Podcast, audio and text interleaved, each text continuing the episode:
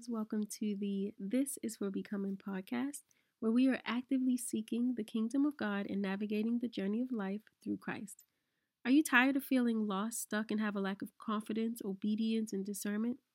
Do you often question, Who am I and why am I even here? Well, same girl, same. So for me, this was due to knowing of God but living for the world.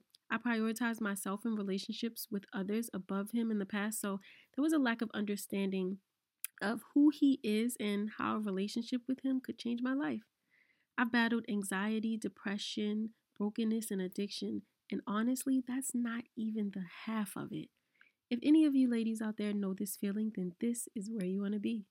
My name is Shay, and throughout this journey, we'll touch on how we can grow in our relationship with Him, have confidence in our walk of faith, and cultivate an everlasting intimacy with our Father. In turn, God will trade your pain for purpose, and He will guide you every step of the way. So come along on this journey to becoming the woman that God has created you to be.